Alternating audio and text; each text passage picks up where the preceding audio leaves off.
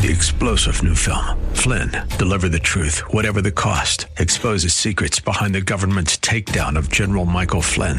Flynn knew what the intel world had been up to. He ordered the first audit of the use of contractors. This set off alarm bells. He told the truth. He was the most dangerous person for Donald Trump to hire. They had to get rid of Flynn. Flynn, deliver the truth, whatever the cost. Available now. Watch it today. Go to salemnow.com. Salemnow.com.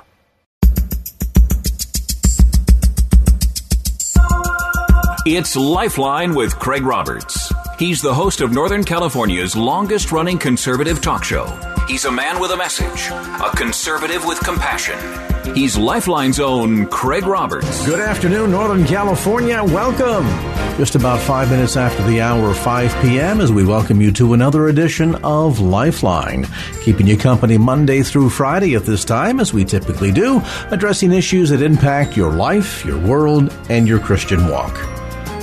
All right, let's talk about some of the challenges when it comes to parenting and the whole issue of expectations. I think as parents, we all bring children into this world with a heartbeat, with a desire to want to see our kids successful. You know, we want the kid that will grow up to be uh, the doctor or the lawyer, and yet sometimes they grow up to be the artist. And in that comes a sense of disappointment we have as parents. Then, too, beyond the notion of our ideals for our children not necessarily matching their ideas or their goals. And there's the sense oftentimes you hear of parents who try to live vicariously through their children. Yes, we want a better life for our kids. Sometimes we want our life or the life that we thought we should have had growing up ourselves for our kids. And then the frustrating level comes in when, as parents, we try to raise perfect little children, and yet they turn out to be less than perfect. Is that a fault of less than perfect parenting? Let's find out as we are encouraged to, quite frankly, kind of uh, rethink our thinking and um, realize that we need to love our kids for who they are. We no more need to worry about perfect kids. Jill Savage is the co author of this new book. And Jill, great to have you on the program. Thanks. It's great to be with you. Jarrell, can't. There? Ah, there we are. Sorry about yeah. that. I, my headphone, for some reason, suddenly failed on me. Jill, let's talk a little bit about first some of the ideals that parents bring into this job as parenting. You know, I, I, think the the notion that we want a better life for our kids. I mean, that that stands to reason. Um, oftentimes, we want our see our kids grow up to uh, to have better opportunities or be more success, successful, either economically or or socioeconomically than than we were coming up as our kids. And yet, suddenly, this goal toward creating these perfect little people can become very frustrating, not just for ourselves, but also for our kids. It really can. And you know what happens as parents is, um, you know, particularly uh, with that first child, uh, that child is, you know, either you're spending nine months uh, preparing for them, you know, as as they're uh, growing in your your belly, or they're, you're preparing nine months, twelve months if you're adopting and you are imagining what life is going to be like with them. You're imagining what they're going to be like. You're imagining what they're going to like and the things that you're going to do together. And that's all great. I mean, that's normal for parents to dream, but then we meet our real child. And all of a sudden, over time, as we get to know that child, often the imagined child doesn't match the real child. And so at some point we really have to separate those out and we have to embrace the real child that's in front of us who may not look anything like the imagined child. Uh, their their likes, their dislikes, their abilities may not be anything like the imagined child. And so we have to be willing to embrace the real child standing in front of us recognize they're going to be different than us. They're going to have different goals and different dreams and different talents, and uh, be able to lay that imagined child uh, to rest and really embrace your real child that's standing in front of you. And and that's uh, one piece of No More Perfect Kids that we look at is uh, really coming to grips and loving our real child. Is this an issue that a lot of parents struggle with, a sense of failure, perhaps, because as as the child reaches a certain age, they they they compare the the imagined child with the reality of what is standing before them and when one image doesn't match reality do they get oftentimes get very depressed at the sense that I've somehow as a parent failed my child I think some of us uh, look at it through the lens of failure. I think uh, others of us look at, at it through the lens of disappointment. Uh, I think some of us look at it through the lens of uh, still trying to make the child into something that they're not really designed to be. And so we become more controlling and uh, demanding the, of, of the child. So I think there's a lot of different ways that uh, as parents we can respond to this but the most important thing for us to do is to really study our child, get excited about the way that God has created them uniquely. It may be very different than the way He's created us. It might be somewhat different than the way that He's created us. It might even be somewhat similar. Who knows? Uh, one example, I have five children, and uh, four of my five children are musical, and so am I. So I was actually have a degree in music education and and so I, I loved that for my kids. I wanted that for them. Um, I was trained to, to play the piano classically. I can, you put a piece of music in front of me, I can play it. Uh, most of my kids play by ear. They don't want to mess with the music. They want to hear the music and then they want to be able to sit down at the piano and do it themselves. I can't do that. My ear is not trained. I don't have that inclination, but they do. Now, it used to frustrate me because honestly, they really struggled with lessons and learning the classical side of things because they wanted the freedom to be artists. And I was really frustrated with that until I realized that I was trying to put a square peg in a round hole. And I needed to let them be the musicians that they were, which is very different than the way I'm a musician. And you mentioned um, that this it, this follows four of the five children. Now, what about the fifth child? well, the fifth child has absolutely no inclination towards music at all. Nothing. Uh, and he had no. He took piano lessons for a couple of years. Uh, but, you know, it became very evident that it just wasn't his thing. Uh, he loves to work with his hands. He loves to build things. He loves to uh, run.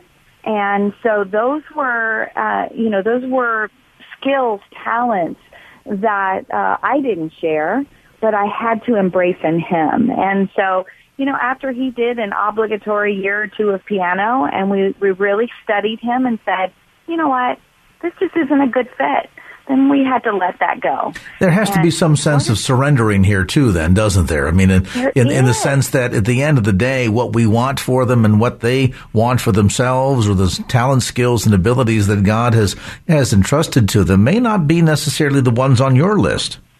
You're right. So surrender is a piece of it, and the other thing that I think is important is sometimes we do have to grieve sometimes we actually have to grieve the imagined child or the imagined activities or the imagined way that we were going to interact with our children.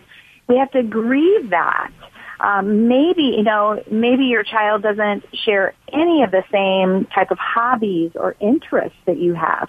And you always pictured that you would be able to do X together. And, and they don't even have any desire to do X.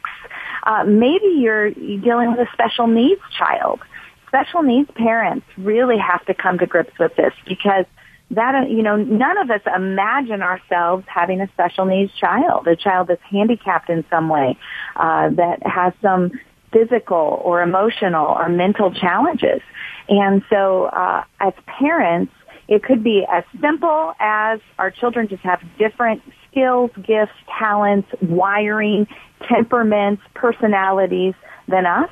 And it could be something all the way on the other side of the spectrum, uh, where, you know, a parent is dealing with a special needs child and their life doesn't look anything like what they thought it would. I would suspect there's a big point of perspective here that parents need to be reminded of. I mean, this notion that when kids grow up to be an artist, when what you really wanted was, you know, a doctor or a lawyer in the family, uh, dealing with that disappointment and gaining some perspective on, on really kind of the priorities here. We'll talk about that when we continue our conversation after a brief timeout. Jill Savage is with us, co-author of No More Perfect Kids. Love your kids for who they are. We'll take a brief timeout. Come back as we answer the question. Okay, so when your little artist fails to be the doctor or lawyer that you wanted, What's God telling you on all this? That is this edition of Lifeline with Jill Savage continues. And now back to Lifeline with Craig Roberts. No more perfect kids. I mean, let's just be done with it, shall we? In fact, maybe as parents, we need to admit that um, our expectations don't always line up with reality. And and the other issue here too, as we were discussing with uh, author Jill Savage, who's co-authored the book with Kathy Koch, um, called "No More Perfect Kids." Perhaps, too, it's a matter of uh, prioritizing. And by that I mean, uh, Jill, perhaps the frustration here is we look at them as our kids. You know, we, we raised them, we fed them, we clothed them, we pay for them, um, we nursed them when they were sick, the whole nine yards, uh, or the whole nine months in the case of mom. and at the end of the day, we kind of treat them as if they are our own, when in reality they were God's children first. Is that part of the issue here that we're maybe failing to recognize that God has endowed them with talents and skills and abilities, and He has a plan for their life and a calling on their life that perhaps doesn't match the one that we've come up with or conjured up in our own minds? Yes. Absolutely. You know, Psalms tells us that uh, we're fearfully and wonderfully made. And as parents, our job is to discover how our children are fearfully and wonderfully made. That's really the journey that we need to be on. And uh, one of the things that that we talk about in the book is we talk about the concept of um, that culturally we believe that there is something called that we've dubbed the perfection infection, and the perfection infection is surrounds us all the time. Uh, we are uh, you know, we, we go through the checkout line at the grocery store and we see the front of magazines that talk about perfect bodies, perfect families. Um, you know, they, they give the, the, um, the perception that perfection is attainable. Uh, we watch a television show, we watch a sitcom, and a difficult issue is solved in 30 minutes. We watch a movie, and a difficult issue is solved in two hours. And that's not the way our real life is. And so without realizing it, we often put some pretty unrealistic expectations on ourselves as well as our kids. And then we leave God out of that picture mm. because we begin to make an idol out of pursuing perfection or in some way presenting perfection to the rest of the world.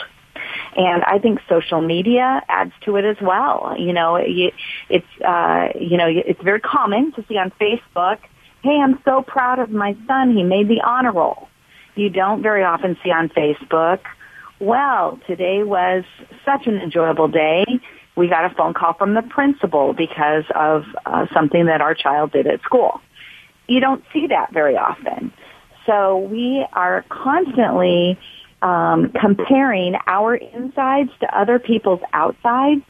Our our we're comparing our children's behind the scenes behavior to other people's um, you know I would call uh, highlight reel behavior. Mm-hmm. You know, their their kids seem to behave well when they're in public, and we know what ours do behind doors as well as in public at times. So, without realizing it, we often put some uh, really unrealistic expectations of ourselves and others because of perfection infection. And then we leave God out of the picture. Well, and then there, that leads to a point that you discuss in the book. And I have to tell you something, uh, Jill. My hats off to you and your co author um, and you imagine down through the years, I have interviewed thousands of uh, parenting experts. Uh, you know, many that the listeners are very well familiar with. You know, up to including the you know the Jim the uh, uh Jim Dobsons of the world and so on and so forth. But you bring up something in the book that I've never seen articulated in a certain fashion before that ought to set every parent back on their heels, and that is this. Um, we do a lot in terms, as you suggest, of wanting to um, see our kids uh, be more successful at life than we were. We want them to have advantages that we did not have. Uh, we try to pass on this sense of uh, of perfection, as you suggest, that oftentimes can be very frustrating to a child when they don't have the capacity to be able to to match us in that level of perfection. We're trying to create kind of a you know Martha Stewart kids, I'll call them. You know, right. they're capable of doing everything and they do it perfectly. That's what we want, but of course we also understand that that's not reality reality. But meanwhile, as we're trying to kind of force this false dichotomy, this false um, paradigm on our children, it can be very, very frustrating for them. And you ask a question inside the book that I think every parent ought to really ponder, and that is simply this. Of course, we want to say that we love our kids. And most kids, I think, if they stop and pause, uh, will say, Yeah, I know, I know, I understand in my heart of hearts that mom and dad love me. That's not up for debate. Here's what's up for debate the big question that I have that's unanswered, and that is Do mom and dad like me? yes. Wow. And, and the answer to that question and how our children would respond to that says so much about our parenting skills, doesn't it? It really does and it, it, it really doesn't. And it doesn't matter what we, um, what we say, like, you know, it, uh, yes, of course my children know that I like them. The bigger question is, would your child really be able to say that? Uh, the, the bigger question is, how do I make my child feel? That really says a lot about our parenting. And that's why uh, in No More Perfect Kids, we also give parents the antidotes to the perfection infection. And those antidotes uh, spell out the acronym CLAP so that we can celebrate our kids. We can clap for our kids and see his compassion, to see the world through their eyes, to build a bridge into their reality to have a sense of compassion and empathy for them. And this isn't um, about a popularity contest. I mean, some parents would say, now, wait a minute, Craig, how dare you suggest, you know, my job is not to be a friend to my child. I am there to be their parent. I have to be able to be the one that will give them guidance and correction, draw the line in the sand when need be, provide discipline when necessary. I am not so concerned about whether or not my kids like me or I like my kids. It's important that they know I love them, but I, at the end of the day, have to be the parent. And while all that is well good and very accurate, there is this little subtle thing going on where the child can walk away as you're as you're pushing this sense of, of your perfection on them and trying to create a child that lives up perfectly to your standards, that a child can walk away readily and really really have a big challenge here emotionally thinking, I know mom and dad love me, but you know, I I didn't turn out to be the lawyer that they wanted to be, but I'm a really good artist, so I guess maybe they love me, they just don't like me. Wow, what a what a burden that is to carry as a child. It really is. It really is. And you know, I I mean, I am a firm believer parents are not designed to be their children's friends. I mean, all the things that you just said, I would absolutely agree with.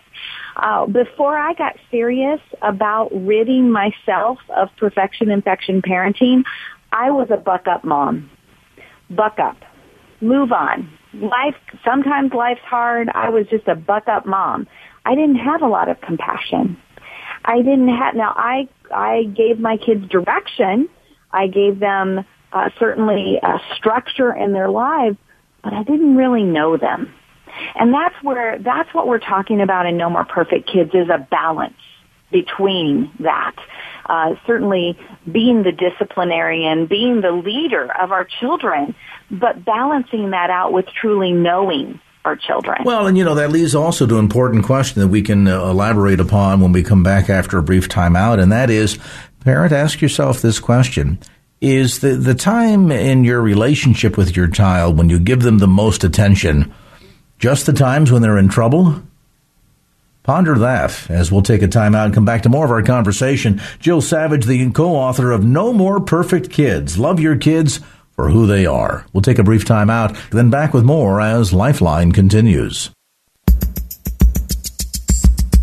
And now back to Lifeline with Craig Roberts. Back to our conversation. Okay, here's the big question for you, parents. and that is simply this. Do your kids tend to get the most attention when they're in trouble? And what are you doing the rest of the time? Addressing that question. The book, No More Perfect Kids. Love your kids for who they are. Co-author Jill Savage is with us. And, and Jill, what about that? I mean, I know that we live very busy lifestyles and oftentimes both parents are working and we're running to and fro. We got jobs to maintain. We have houses to, to take care of, grocery shopping to do. Got to get the kids to uh, everything from band practice to soccer practice and everything in between. And then we, we think we're giving our kids a lot of attention, but then the, the real one-on-one attention seems in some cases to only really excel when they're in trouble. Uh, it's true, and I think it's an easy way, an easy place for us as parents to to fall into. Uh, you know, the book is built around questions that each of our kids are asking deep inside their hearts. They're questions that we asked when we were kids. Uh, those questions are uh, simple questions like, um, do you like me? You know, that was one that, that you mentioned a little bit earlier. But another question is, am I important to you? And uh, in today's uh, fast-paced life, oftentimes our kids are only getting our attention when they do something negative, when we're correcting them, and that doesn't tell them that they're important. And so I think we really have to um, we have to, and and also if our goal is to get to know our child, to study our child, uh, only you know interacting and knowing them when when their behavior is negative is not going to help us explore. Uh, so we really need to spend time with our kids. We need to to dig into to life with them. And um, you know, we have a, a son that uh, the one that wasn't musical that uh, I was sharing earlier. He loves to run. And when he was in junior high, uh, we encouraged him to do cross country. And he actually, when he was in seventh grade, he won the, the state cross country meet. And so here he was, seventh grade, he was winning state. And in our minds, we're thinking, by the time he gets to high school, he is going to be one of the top runners and possibly have scholarship opportunities. So, of course, we encouraged him to keep going and keep going and keep running. And he hated it he hated cross country. And we thought, why? Why? He loved to run, but why? Well, we spent some time digging into that and, and instead of just correcting him and pushing him, uh, we, you know, just tried to have some very intentional conversations and really come to understand him. And it took us a while to dig it out of him and figure out what was at the heart of it. But here's the deal. He loved to run. He hated competition. Mm. This is where knowing our child and knowing their heart and, and having compassion and love and acceptance and perception. Those are the uh, four antidotes to the perfection infection. So perception is that we're really perceiving or trying to perceive or paying attention to what's going on on the inside of our child's heart. How do we know though when to push and when not to push? Because there's another example out of the book that you share with uh, one of the four musical children whom you encouraged to take a semester of choir, and I understand that he went into that thing kicking and screaming all the way, and uh, a couple of days into it said, "Forget about it, I'm not going to do it," and all these fights, and you insisted he had to complete at least one semester, and slowly, all of a sudden, he's coming home and talking about new friends that he met in choir practice, and they're going to be traveling here to do this. And before you know it, uh, this became, as you suggested inside the book, one of the highlights of his scholastic career. So, how do you know that delicate balance of, of when to push and when not to push? That is a great question, and it comes down to knowing your child. You, it comes down to paying attention to the little things.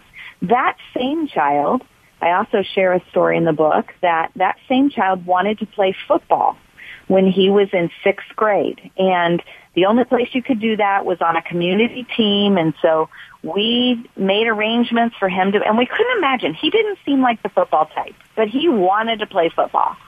And so we uh, allowed him to do that. And he came home the first day uh, from practice, hated it uh, in tears, I don't want to go back. And we said, oh my gosh, of course you're going back. You've wanted this, you know, for years and uh, you're not, we're not raising a quitter. And so we sent him back the second time. He came back again. in tears. I hate it. I don't want to do this anymore. Third day, same thing. By the fourth day, I noticed that he had actually bit his nails down to the quick. He, his nails were bleeding. This child was so emotionally uh, overwhelmed and distraught with the possibility of going to that football practice that I remember the day that my husband and I said, "Oh my gosh, this is not worth it. This is not worth it. It's it is stressing him out in a way that is unhealthy." And we actually allowed him to quit. So then several years later, of course, when we required him to take the music class that he didn't want to take, uh, we didn't see that same kind of stress. We saw his will, and he was not happy that we were requiring him to take choir.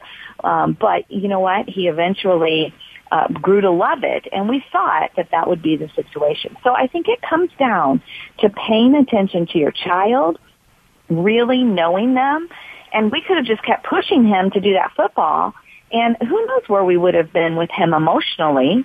Uh, because it was obviously stressing him out and to a, to a place that was actually unhealthy. But I think it comes down to really paying attention to the little things, to what's going on on the inside, uh, to having those conversations. You know, our kids tend to like to talk at bedtime. And for parents, most of us are like, I want to just tell you good night, kiss you good night, and go to bed because I'm done. You know? Yeah. We're just done at that moment in time. And that's a lot of times when we get to hear our kids' heart or they'll share something. And so we have to, we have to make ourselves available for those conversations and know our child and pay attention to those little things that often give us a clue to what's going on with them. And it comes back to such an important point of balance as we've discussed, I think, throughout our visit today. And you mentioned this in the book parents, we have to be mindful that our kids are created first and foremost. They may like, they may look like us in the mirror, but at the end of the day, they're created in God's image, not our own. And we know that God has no stepchildren and that He has a unique individual plan and calling on each and every one of our lives. And what you want for your child, as wonderful and altruistic as it may be, may not necessarily be what God wants for your child. And so, um, uh, learning to know what the purpose and calling us of their is on their life, allowing them to experience failure, correcting them without criticizing them, getting to know your kids, uh, particularly as as you point out,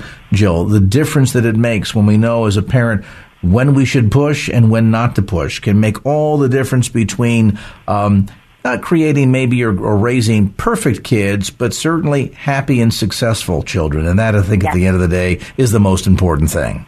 It is. It really is.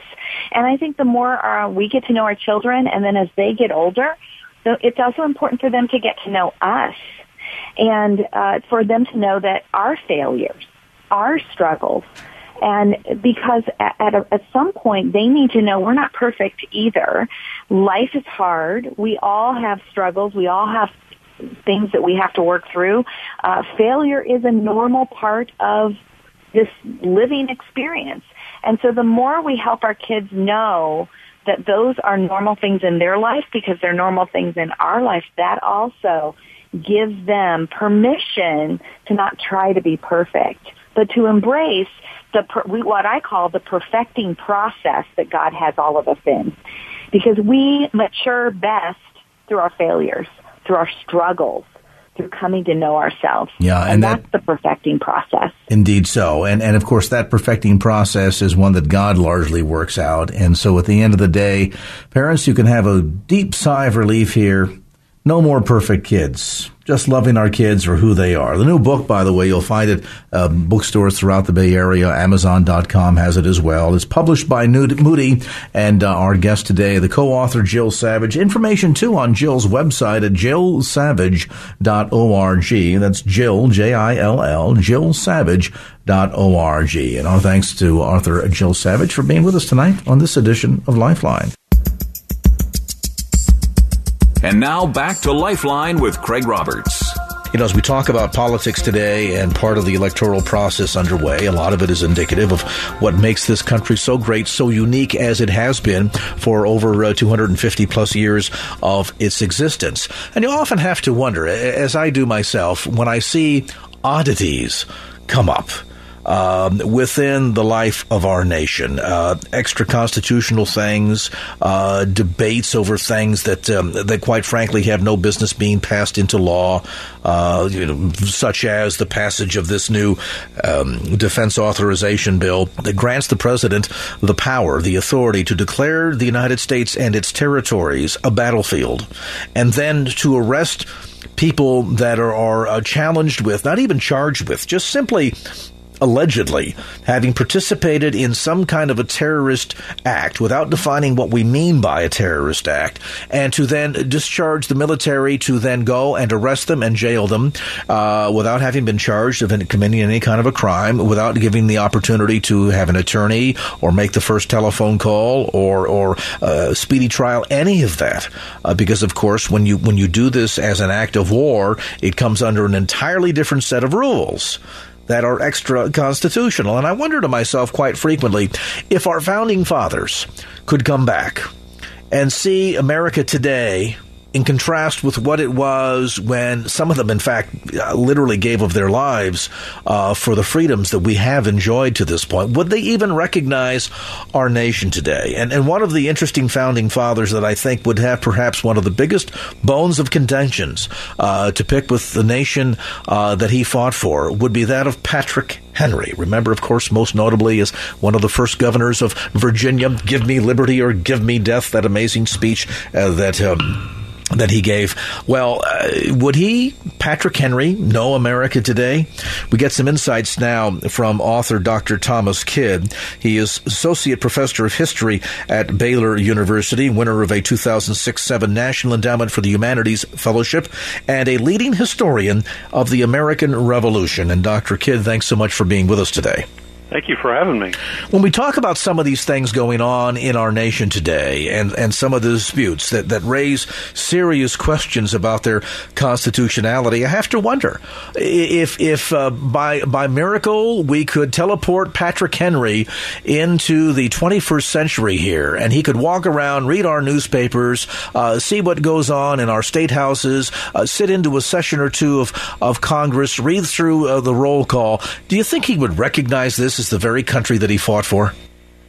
No, I, I think he would be appalled. I, I, and I think most of the the founders would not recognize what America has become.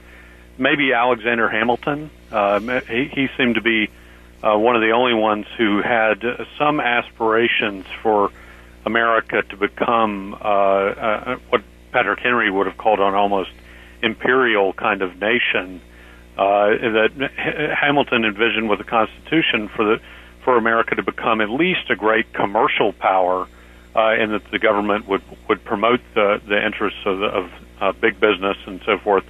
Uh, but the size and scope uh, at, at every turn, from uh, the welfare state uh, to the uh, the military and the kind of military exploits, we've gotten involved with war on terror and everything.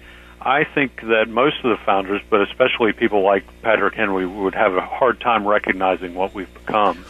What I found interesting about your new book, Patrick Henry, First Among Patriots, and again, this is newly published by Basic Books and available through Amazon.com, uh, that he, he was someone who, in fact, had great concerns to the point of, to the point of actually opposing the, the ratification of the Constitution because he feared that it would endanger the rights of the states as well as the freedoms of individuals. Explain that to me.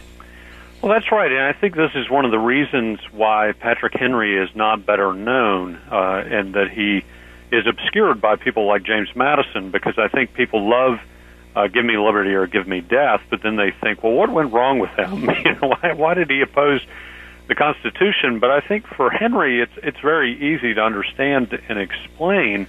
He believed that the American Revolution was a revolution against centralized national government power. In the case of Britain, uh, and their unjust tax policies against the colonists. And so he thought that here we are, uh, 10 or 11 years later, uh, and Americans are trying to put a new, more centralized uh, national government over themselves. Uh, they already had a constitution, the Articles of Confederation, which was a very state based kind of system with a very weak national government. And uh, to Henry, that was done on purpose. It wasn't it wasn't a mistake. It was a different kind of government from what they had under Britain. And he thought that despite there was there was a number of problems going on economically and so forth, but he thought that the answer is not creating a great new uh, national government because that's going back to what we had under Britain sort of this concept of the power comes from the people up as opposed to being bestowed to the people from, from above. Right, and and he believed that uh, political power is inherently dangerous, uh, which all the founders believed that. But but he believed that because of human nature, uh, which he saw as uh, inherently uh, sinful and grasping for uh, other people's uh, property and, and grasping for power, so he thought that the best kind of government was a was a very decentralized government in which uh, no part of the government could could have too much power, and so you had a weak national government, uh, stronger, uh, you know, individual state governments and local governments, so that uh, even if one state uh, went awry, uh, it wouldn't take down the whole uh, nation. And so he much preferred that over uh, Madison and Hamilton's kind of system of a, of a stronger national government. And and you know, people know the, that the Anti-Federalists. Many people know the Anti-Federalists were the ones calling for a Bill of Rights, and that certainly was part of Patrick Henry's concern. The original Constitution didn't have a Bill of Rights, but it was more fundamental for Patrick Henry. For instance, he wanted to take away the national government's power to tax and leave that only to the states.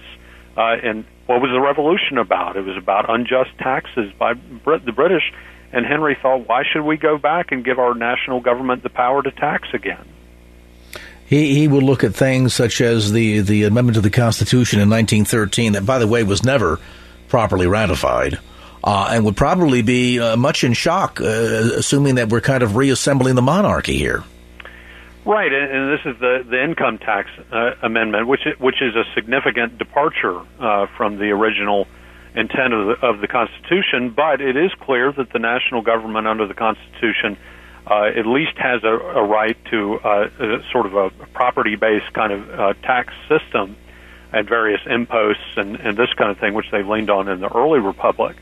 And even that, Henry thought, uh, was dangerous. He, he said, look, if you give a national government like this the unlimited right to tax and spend, uh, maybe it will stay small for a while, but eventually it will become a monster, and we won't be able to control its size and its debt.